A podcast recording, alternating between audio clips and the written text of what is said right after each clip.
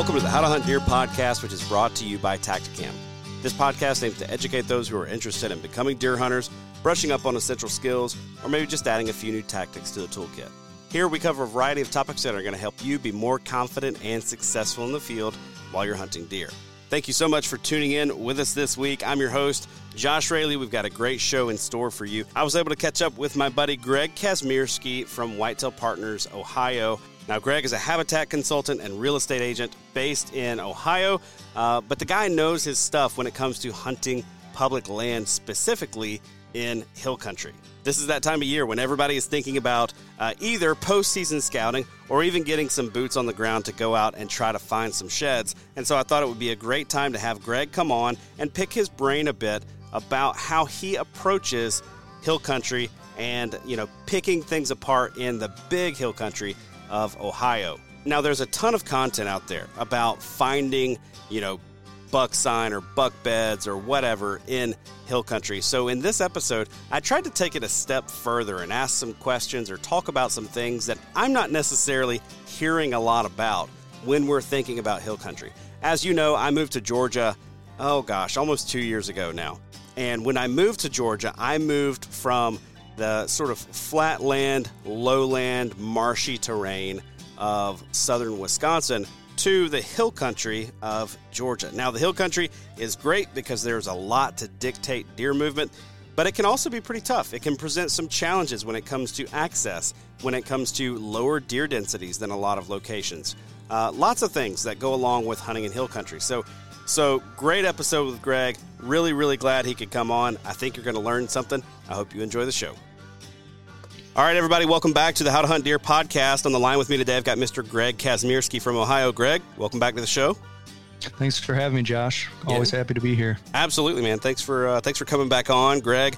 Uh, you and I work together with Whitetail Partners, and uh, I love having you on this show to to talk about deer and deer hunting and deer scouting specifically because you're you got a little bit of a mix to you, man. Not only in your hunting styles, but like where you've hunted in the past and just your whole kind of upbringing around that. So, for those who maybe haven't caught episodes that we've done before this, why don't you tell us a little bit about you, kind of how you got into hunting and what your hunting has looked like for you across that journey? Yeah, so starting out, um, I grew up in northern Michigan actually, and it was a really traditional like northern Michigan hunting experience where we had a family deer camp we would go to during rifle season. Uh, I would go out and bow hunt with my dad on the weekends. So from a really young age, I was spending a lot of time out in the woods, and uh, but with like the true northern Michigan hunting tradition, it was we had designated hunting spots that we would go to every single year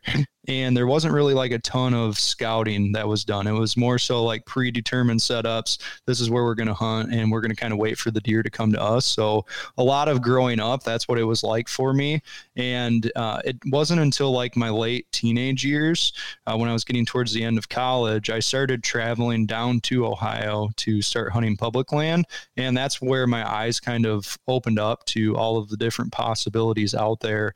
And that's when I started doing like more of the run and gun stuff style, uh, just checking out different pieces of public land and uh, really exploring like what there was to offer, and also getting my eyes opened up to the quality of deer and how the deer in northern Michigan were a heck of a lot different than what I would find when I made my trips down to Ohio. So from there, I really just um, started getting closer with a couple guys that were into the same thing as I was, and we started traveling to places Ohio, Wisconsin. You know, we were we were going to a couple different states, and um, now it's just kind of blossomed into. Obviously, like you mentioned, we work together, and I help people on their private properties. But um, for a personal standpoint, I'm pretty much have my toes dipped into just about everywhere I go. Um, I always like to have spots, and I think I, am at the point now where I enjoy the scouting aspect almost as much or more than uh, sitting in a tree during the fall. So.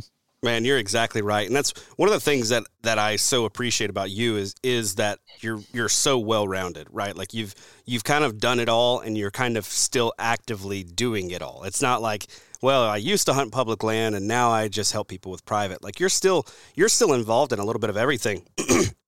I want to circle back to a couple of different things that you said. One of them at the very beginning, you talked about, uh, you know, for that that Michigan uh, deer season, we had our spot. So there'd be a place that's like that's Greg's spot, you know, or whatever, and you know that's so ingrained in hunting tradition.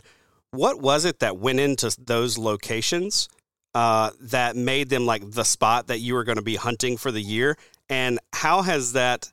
How has your thought process around choosing a location to hunt changed? since then. And I, I asked this just almost so that we can kind of look back and chuckle at ourselves because I used to be the same way. I mean, we had like three tree stands out, three ladder stands, and you know, we went to one of those three places every single time that we hunted.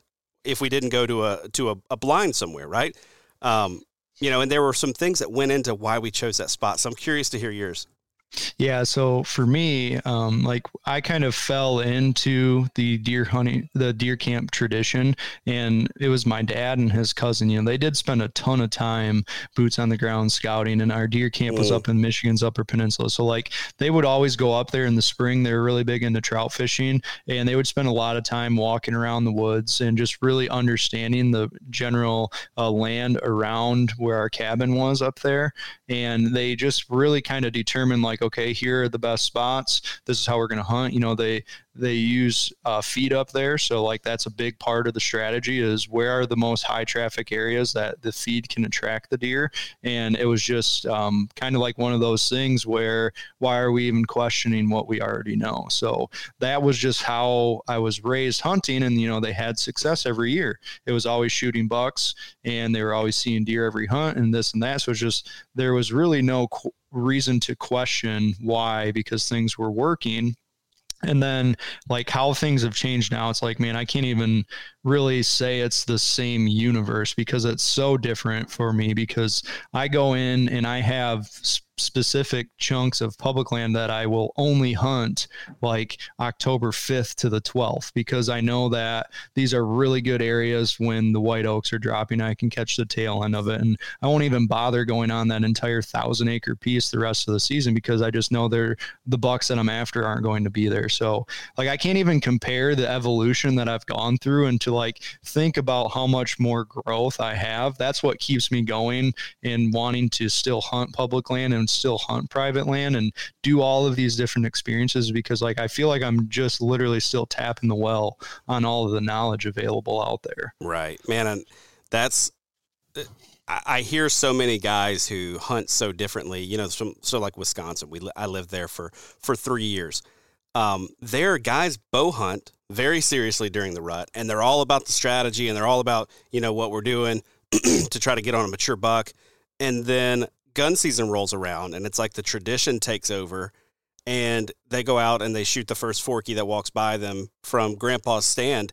Not to say that that's bad but just to say they're after a different experience with that style of hunting.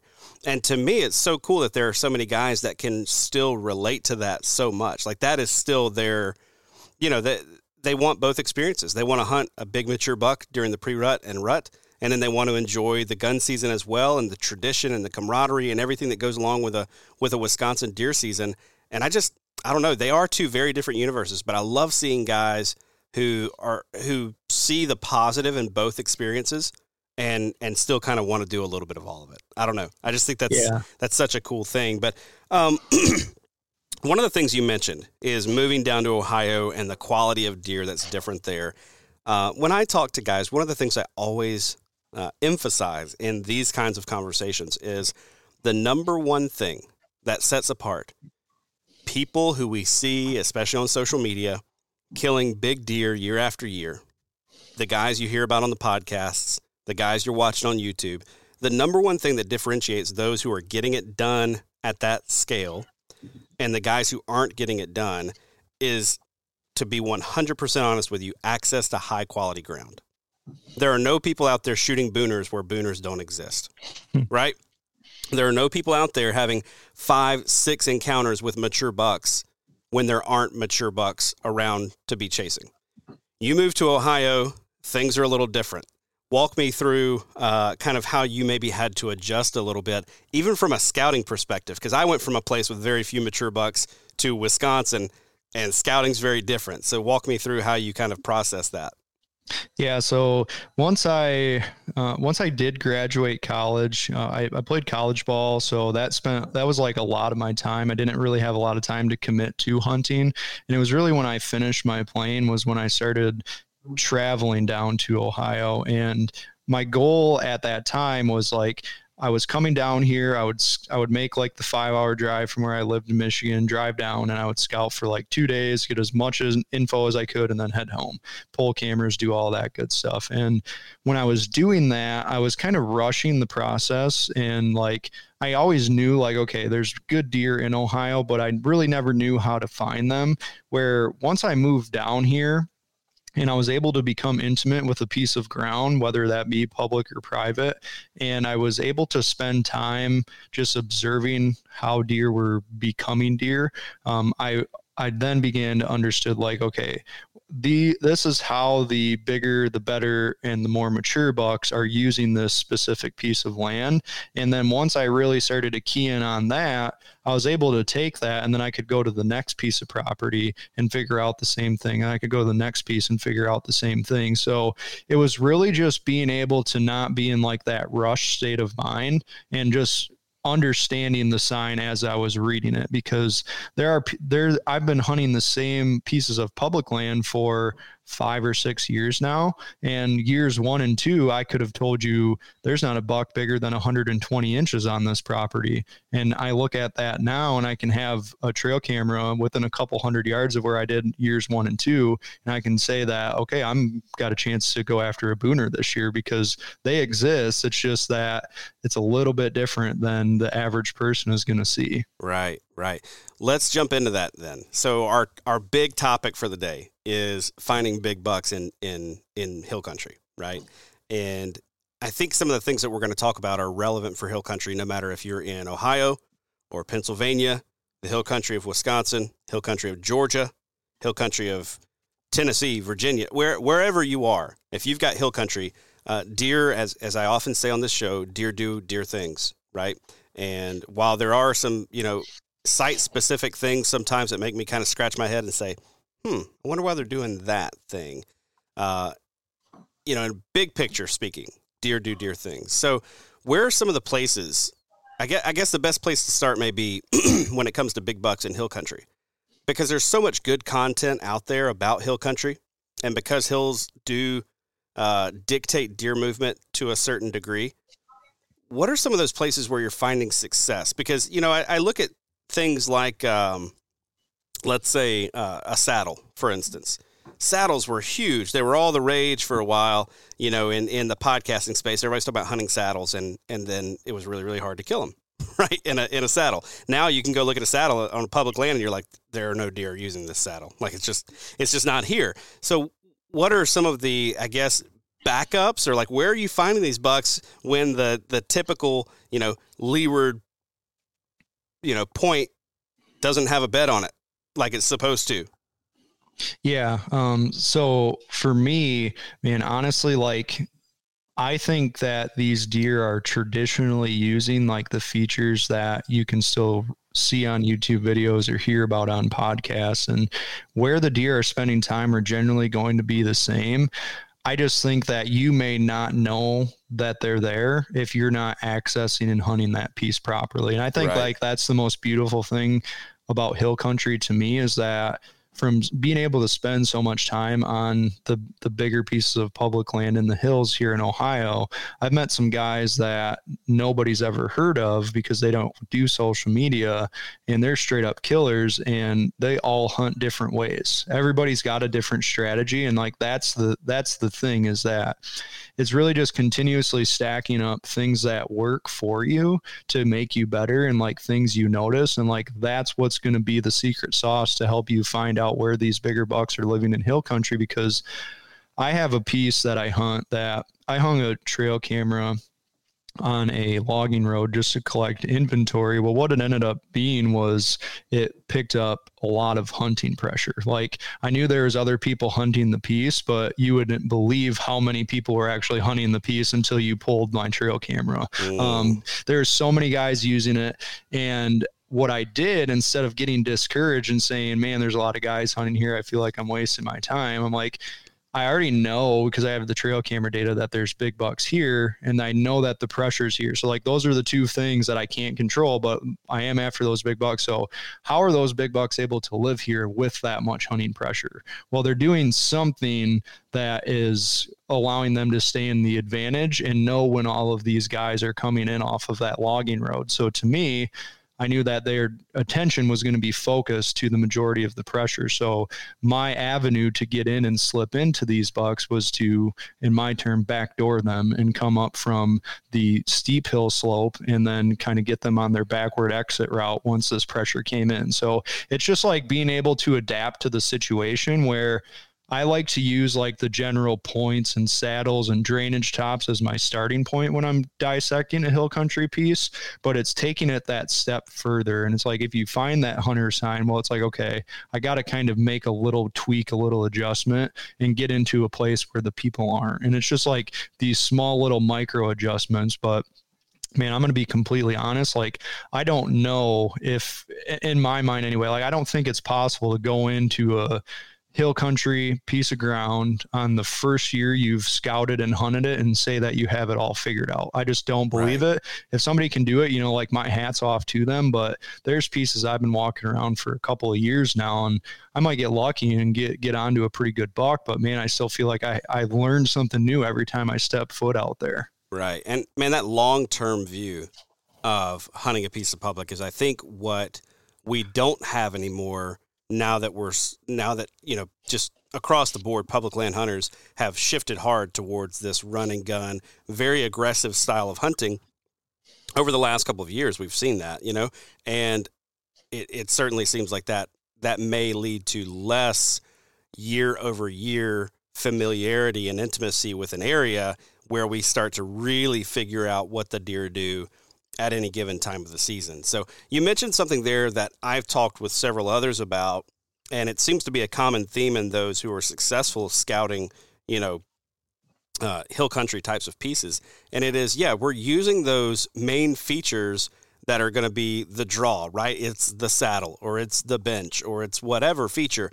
And then we're backing off of those. Like we're looking around them for we're going deeper than that you know looking for those more subtle things. What are some of the really subtle things that have stood out to you over the years that have you know maybe paid dividends that guys maybe just wouldn't even notice if they weren't boots on the ground looking for it yeah, so I think for starters, like what I like to do is I like to gather inventory with like these more obvious features, um, which is obvious, you know, it's tricky because if you look at a big saddle on a map, everybody can see that saddle. Like anybody else who hunts that piece knows that saddle there. So it's like, why is my trail camera going to pick up the bucks or is my trail camera going to get stolen, whatever it may be.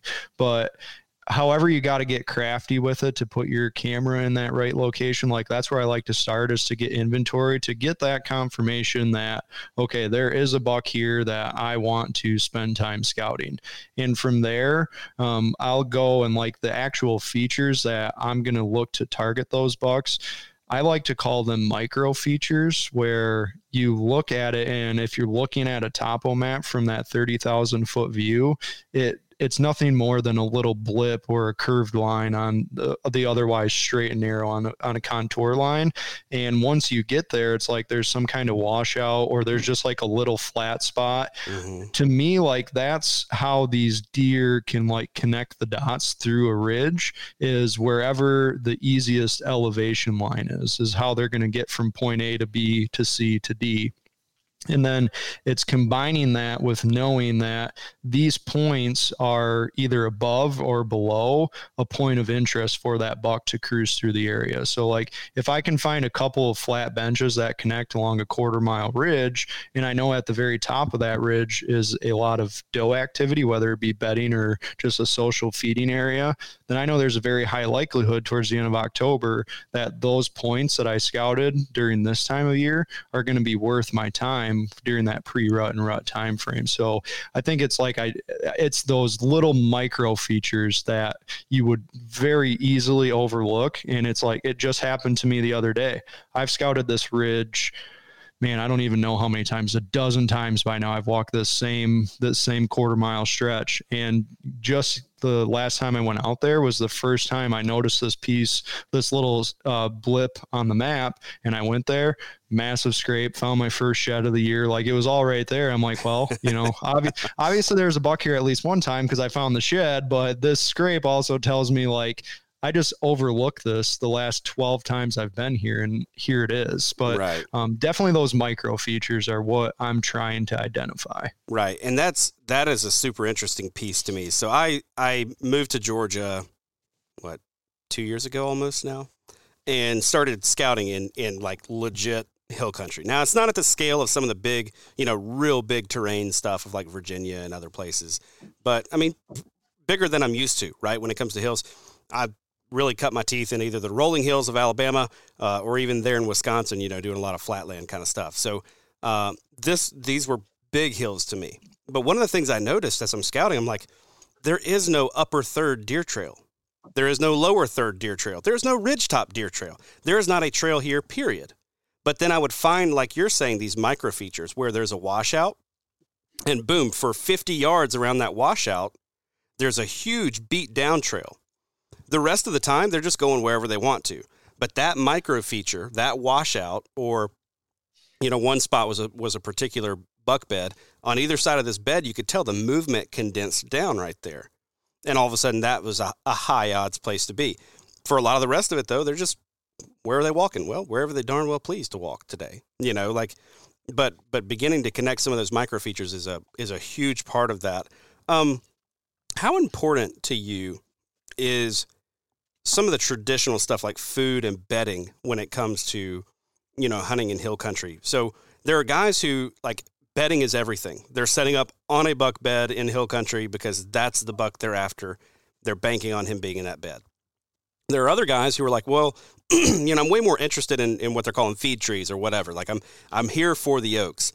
Then there are other guys that are more just like general movement focused, you know, where it's like I'm just catching deer between A and B. Like yeah, I know there's some thick stuff over there. There's some oaks over there. I'm in the middle of them hunting this movement. How important are some of those specifics of like bedding and food for you? Uh, that's going to depend on one location and two the time of the year. So, like for the location side of things, it looks a lot different how I approach something in Ohio where I'm spending all season compared to like when my buddies and I we go to bluff country in southwest Wisconsin. Um, I'm looking at those completely different. I know that my best chance of tagging a buck in Wisconsin is going to be during the rut on a pinch point and spending as much time in the tree as possible. So, like, we'll make an annual scouting trip out to the public ground that we hunt and either identify more or try to understand further pinch points that we've already hunted and really just focus on those when I go out there. So, like, I know that the highest odds I have is a rut hunt in a pinch point in the hills of a non-resident state where if I'm in Ohio this is where like the year over year really comes into play.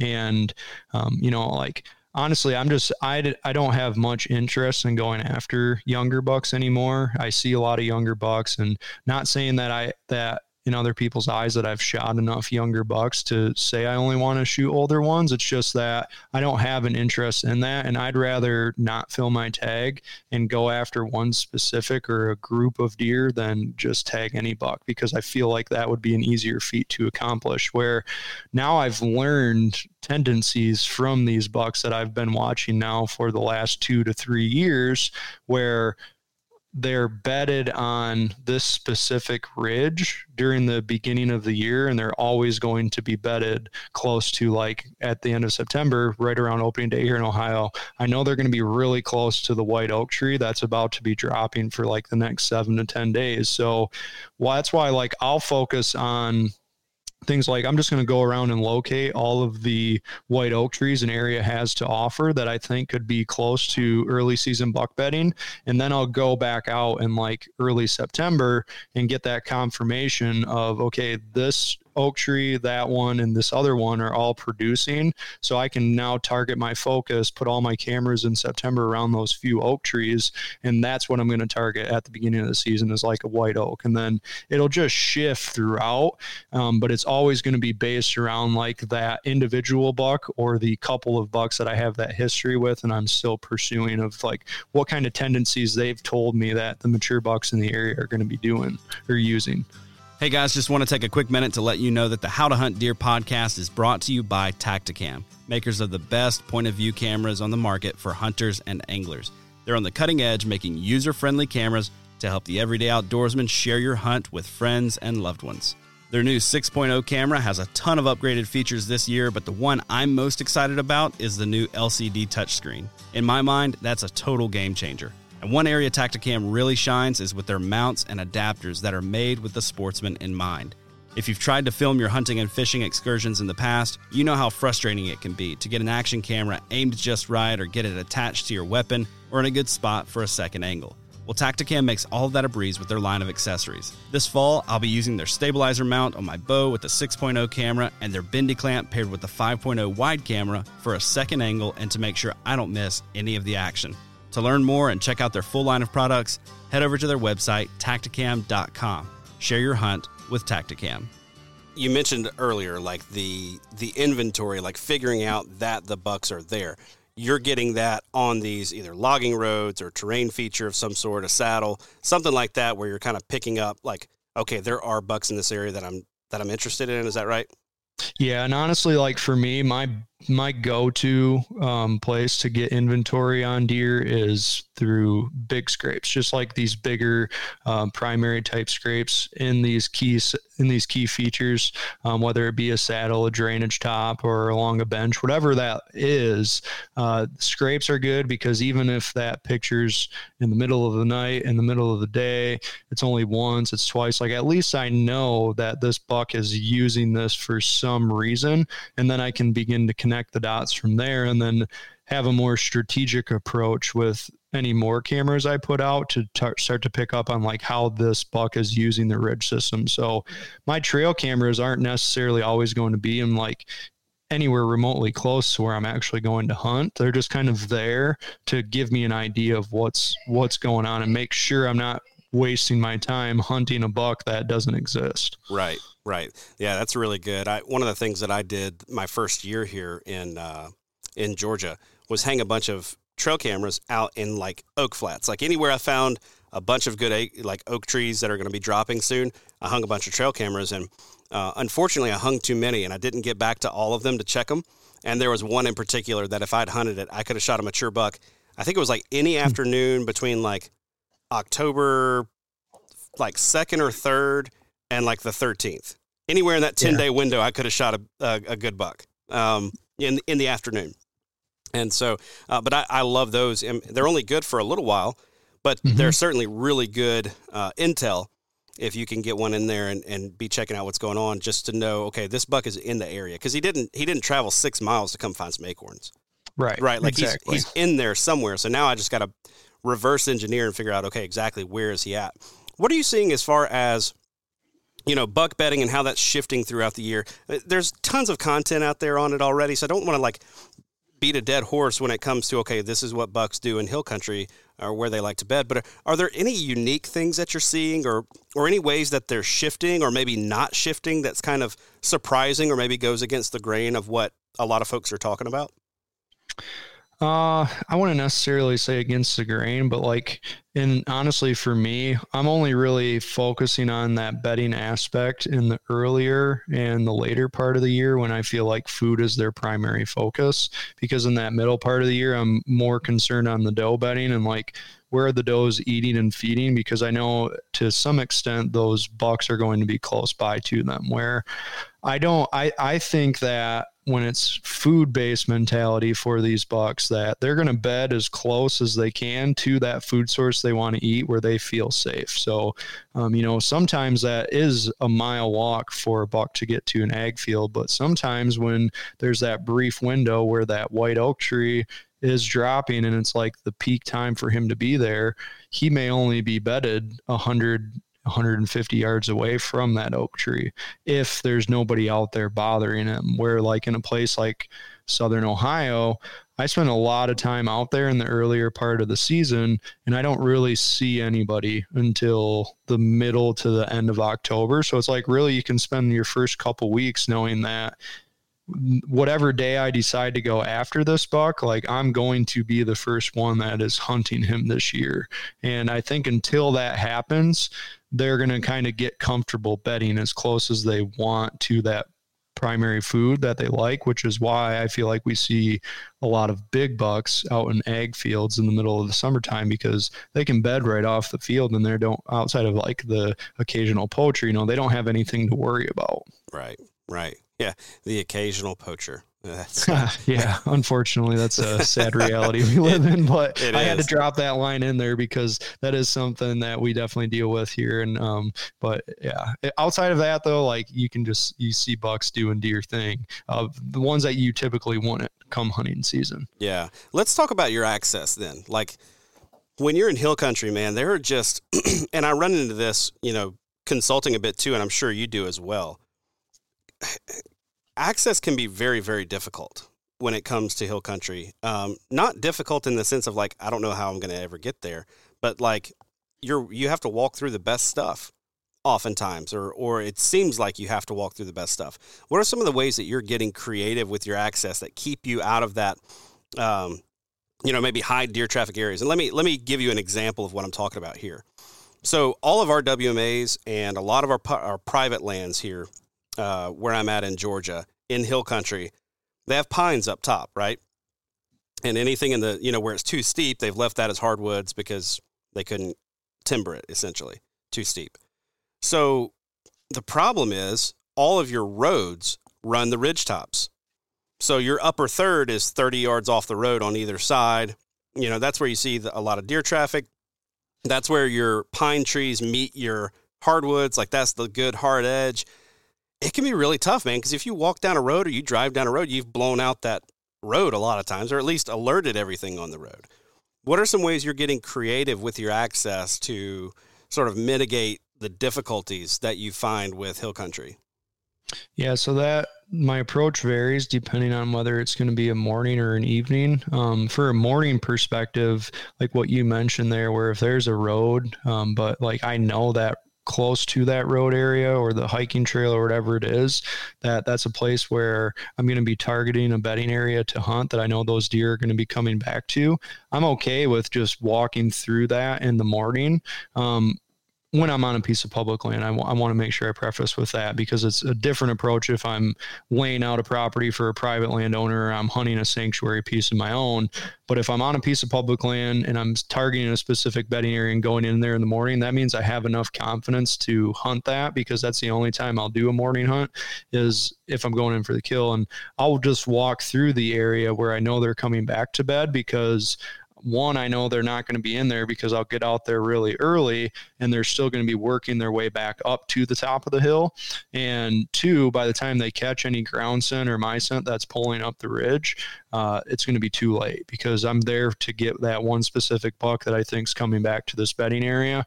Uh, so I'm kind of fine with just blowing it up in the morning because it's just more of like a one and done type of thing. Now, in the evening, this is where I really like to get creative and use the terrain to my advantage and just go into the places for my access where I have a high level of confidence that the deer are not going to be navigating vertically. So this can be those steep washouts.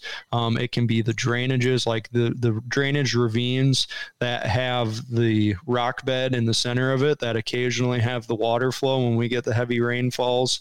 Um, anything like that where I'm really confident the deer aren't going to travel vertically.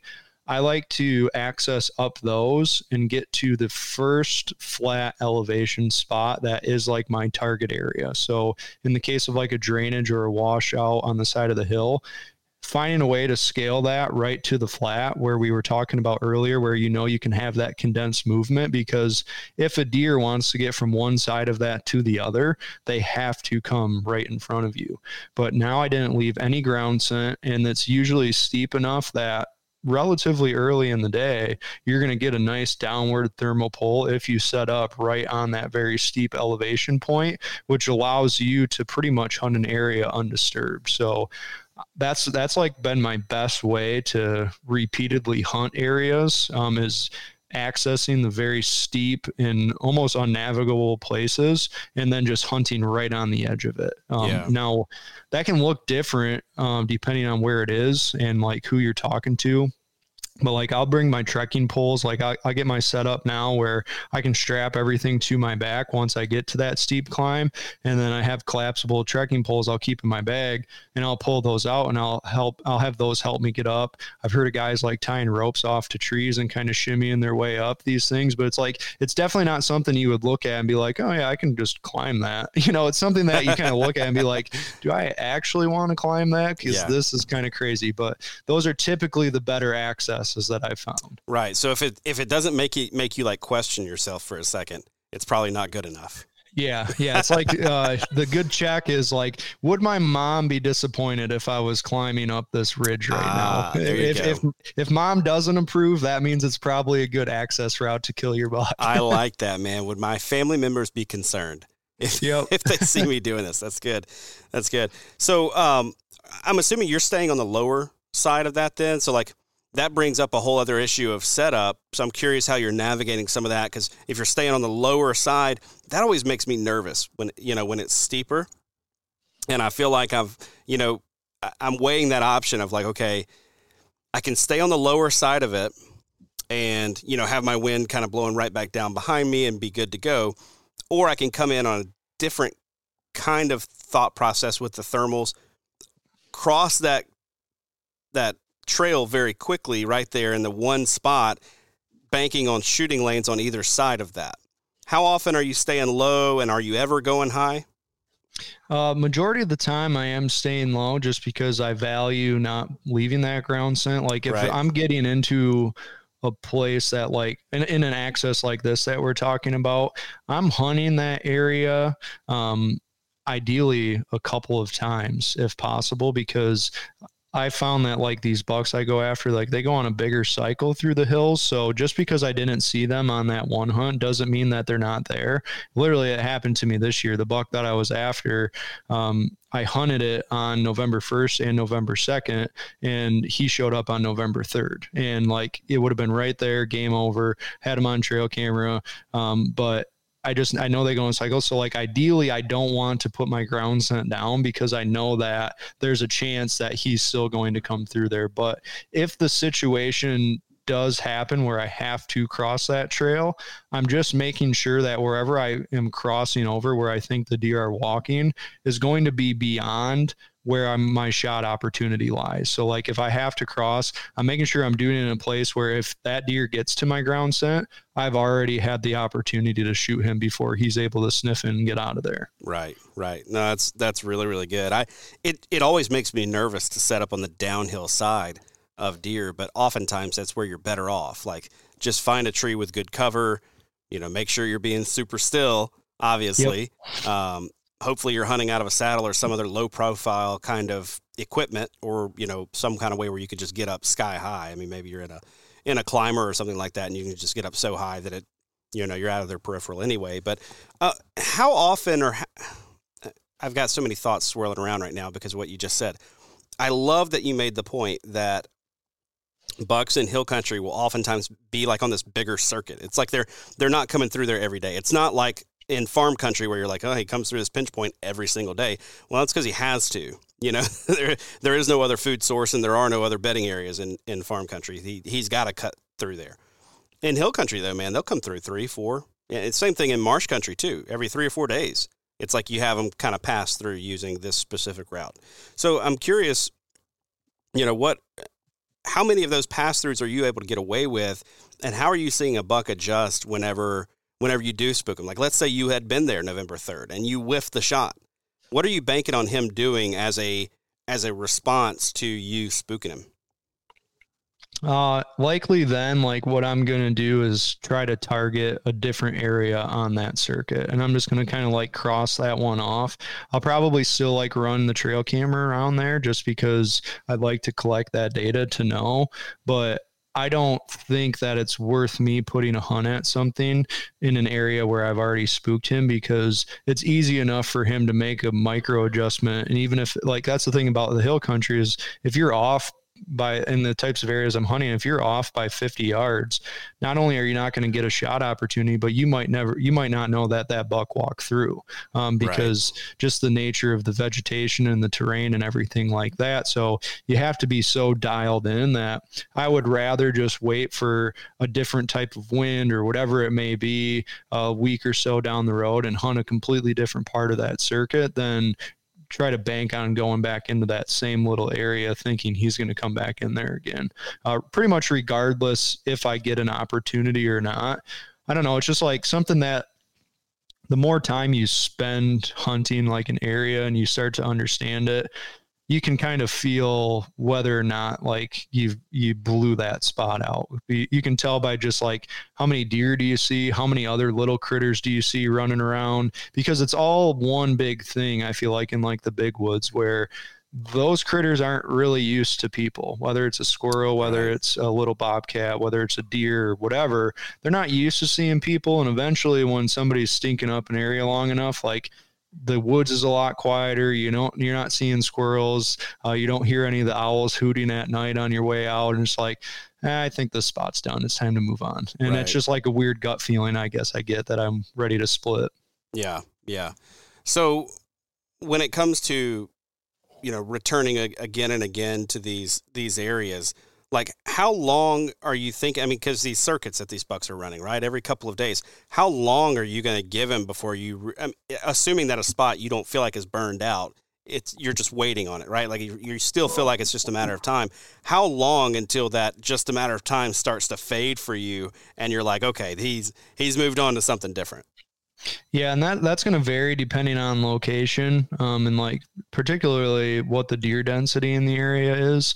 I feel like if there if it's a lower deer density, that circuit could be wider. Um, like where I still hunt up in Michigan's Upper Peninsula, it's nothing to get. I could get the same buck on camera, but it'll take him seven days before he's going to show back up. But he might show up in four. So I'm fine with hunting that on day four, five, six, and seven because that's a super low deer density area. I know he's one of the only deer that use that travel pattern, and I'm fine with just going and going and going because every day he's not there is one day closer until he shows back up. Where if I'm in an area with a little bit higher deer density and I might have some other deer come through that area, uh, then I might have a little bit shorter leash where I'm only going to be doing it for a couple of days before I kind of pull out and go somewhere else. Got it. And not saying that that's foolproof because I've also had times like this year where I hunted on the first and second. And if I would have hung around for the third, I would have had a great big buck, but I didn't. So what are you going to do? How big are we talking there?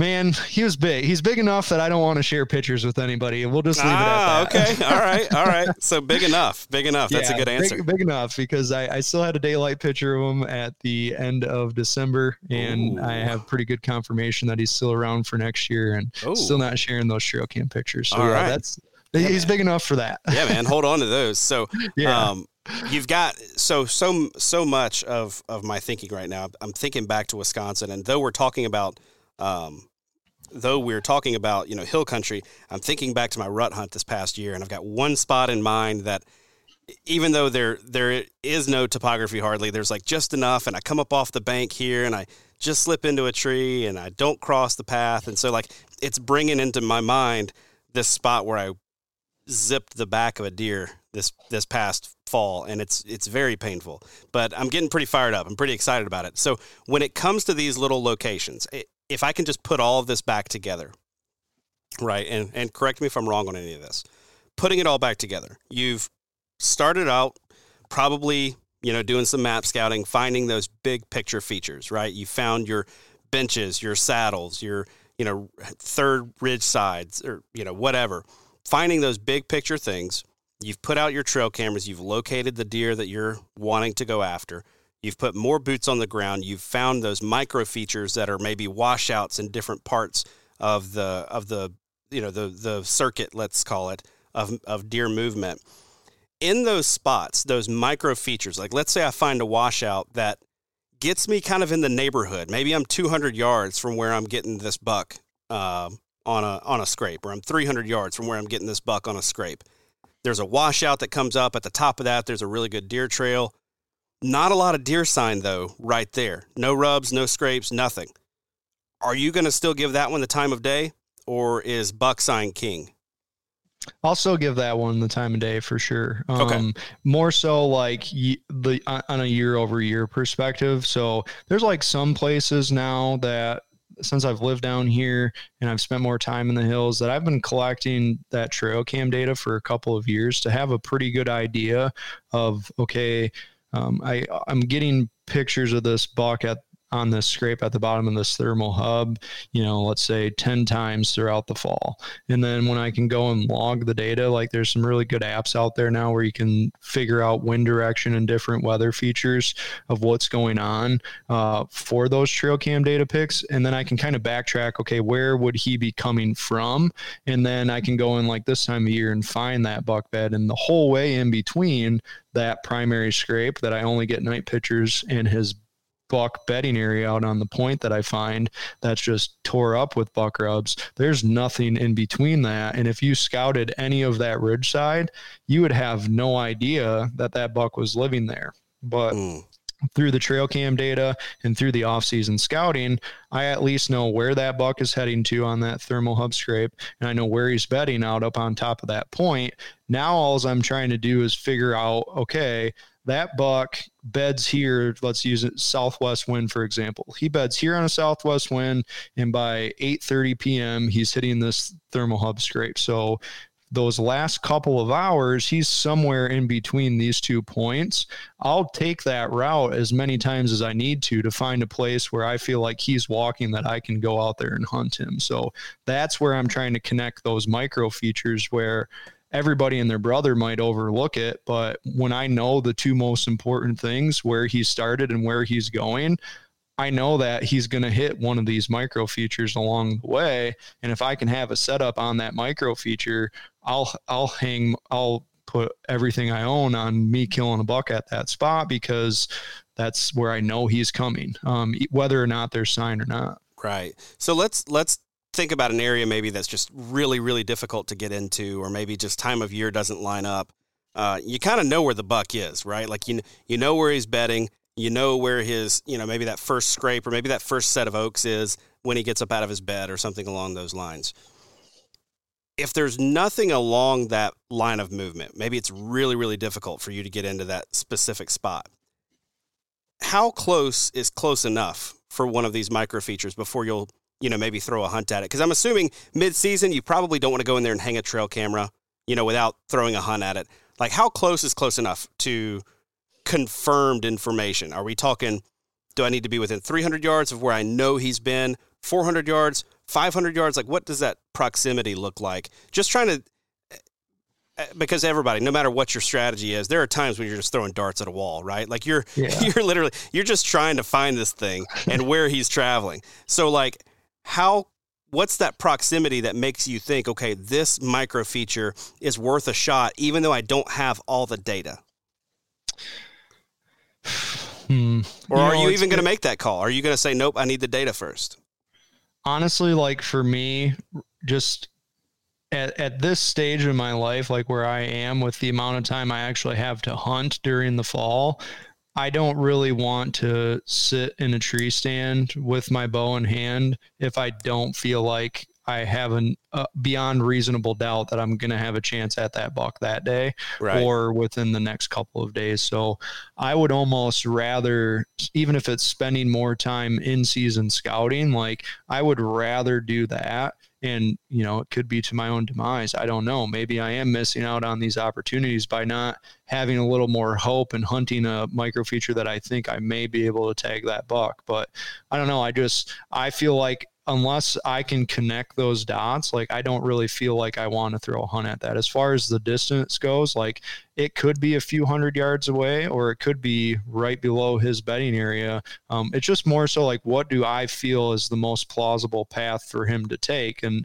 that's going to change so much from one ridge to the other because one ridge maybe ha- might not have any washouts and one might have six or seven where he has to loop around every single one and then come down the back end of that ridge where this other one that doesn't have any washouts he can basically walk a straight line from the bed to the down to that scrape so right. it's going to vary depending on that location but like unless i feel like that is a place he would visit from bed to that desired location, I'm not really going to target anything like that. And and again, like this is only if I'm hunting that buck when I think he's bedded there, which is a very unique circumstance. And it's like, it's definitely not something I even tell people, like, don't even really get into this type of hunting because you're going to fail so much and you're going to feel like a complete idiot that, like, I don't think you, if you want to be a confident hunter, this is not the thing to get into because right. you're going to look like a fool more times than not. But man, when it works, it's like the best feeling in the world. Right. Right. All right. Last question for you. And if I don't ask this one, there will be people who are, are sad that I didn't. I'm looking at hill country. I want to find some buck bedding. I want to find my my starting points, right? That those are going to be my starting points. Where am I looking first? I'm always looking out on the point of a ridge. And so anywhere obviously that that ridge comes to a point and it doesn't have to be right at the point. It doesn't have to be at the top. It could be 50 feet down from the top. It could be a couple hundred yards around one bend or the other. There could be five different beds on that point for one buck. It's just that I find the most beds on anything that resembles like that point shape. And you do have to do a little bit of exploring when you're there. I always like to look for whether it's a blowdown or a little briar thicket, anything that's going to give that buck any kind of breakup back cover where he can't be seen visually. That's usually around that point. But by and large, the most common place I'm finding buck beds is out on points. Right. So for for efficiency's sake, let's say you know, I get into get into some of those points that are maybe a little bit larger scale. Um, and you look at it, you're like, man, it's going to take me forever to walk up and down and zig and zag to get back and forth.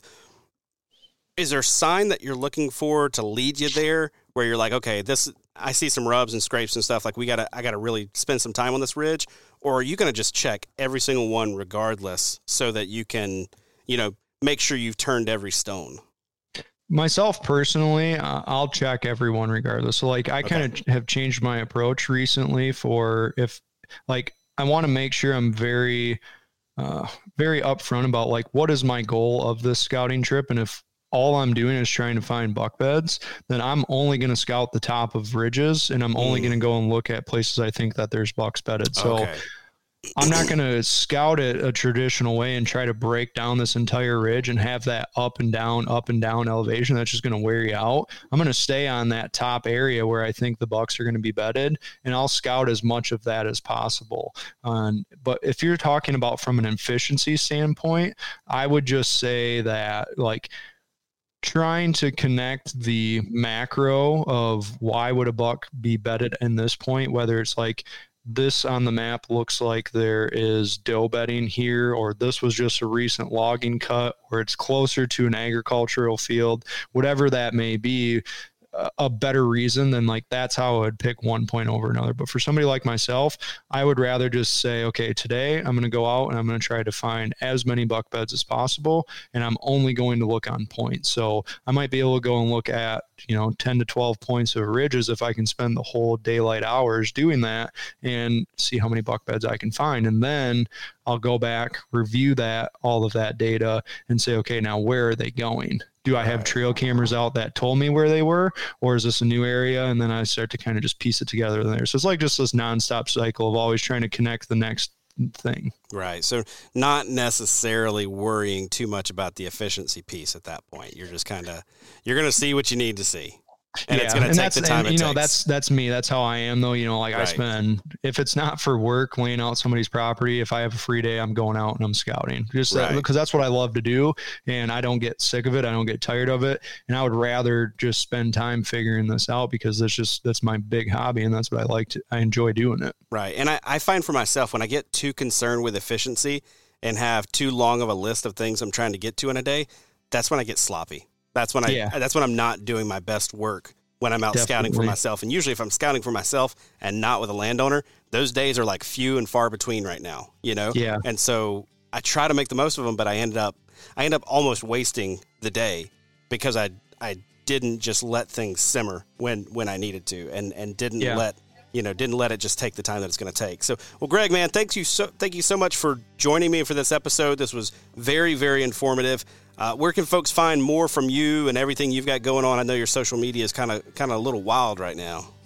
Yeah, uh, so I do say I do stay really active on my Instagram. I try to post as many tips as I can on there. Um, now that it is scouting season, I'm going to have a lot more coming out just about like some of the stuff I'm finding in the field, uh, how I'm breaking down setups when I'm working on clients' properties. But my Instagram is whitetail underscore partners underscore Ohio. If you have any kind of specific questions about uh, whether it's just working with me virtually, uh, figuring out things in the woods that you hunt, or you want me to come on your property, go ahead and shoot me an email, ohio at whitetailpartners.com. Awesome. Well, Greg, thank you so much for your time, buddy. I appreciate it. Thank you. That's all for this week's episode. As always, thank you so much for tuning in. If you dig this show, be sure to subscribe to this podcast wherever it is that you get your podcasts. If you could leave us a five star review, I would very much appreciate that. While you're at it, you can follow along with my outdoor adventures on Instagram at How to Hunt Deer. That's also the best way to get a hold of me, suggest topics that you want to hear, guests you want to hear from, or questions that you'd like me to explore on the show. Big thanks to our partners Tactacam, Huntworth, and OnX. Please go support the brands that support this show and help me bring you great content each and every week. If you're looking for more outdoor content, check out the sportsmansempire.com where you're going to find my other podcast, The Wisconsin Sportsman, as well as a ton of other awesome outdoor podcasts.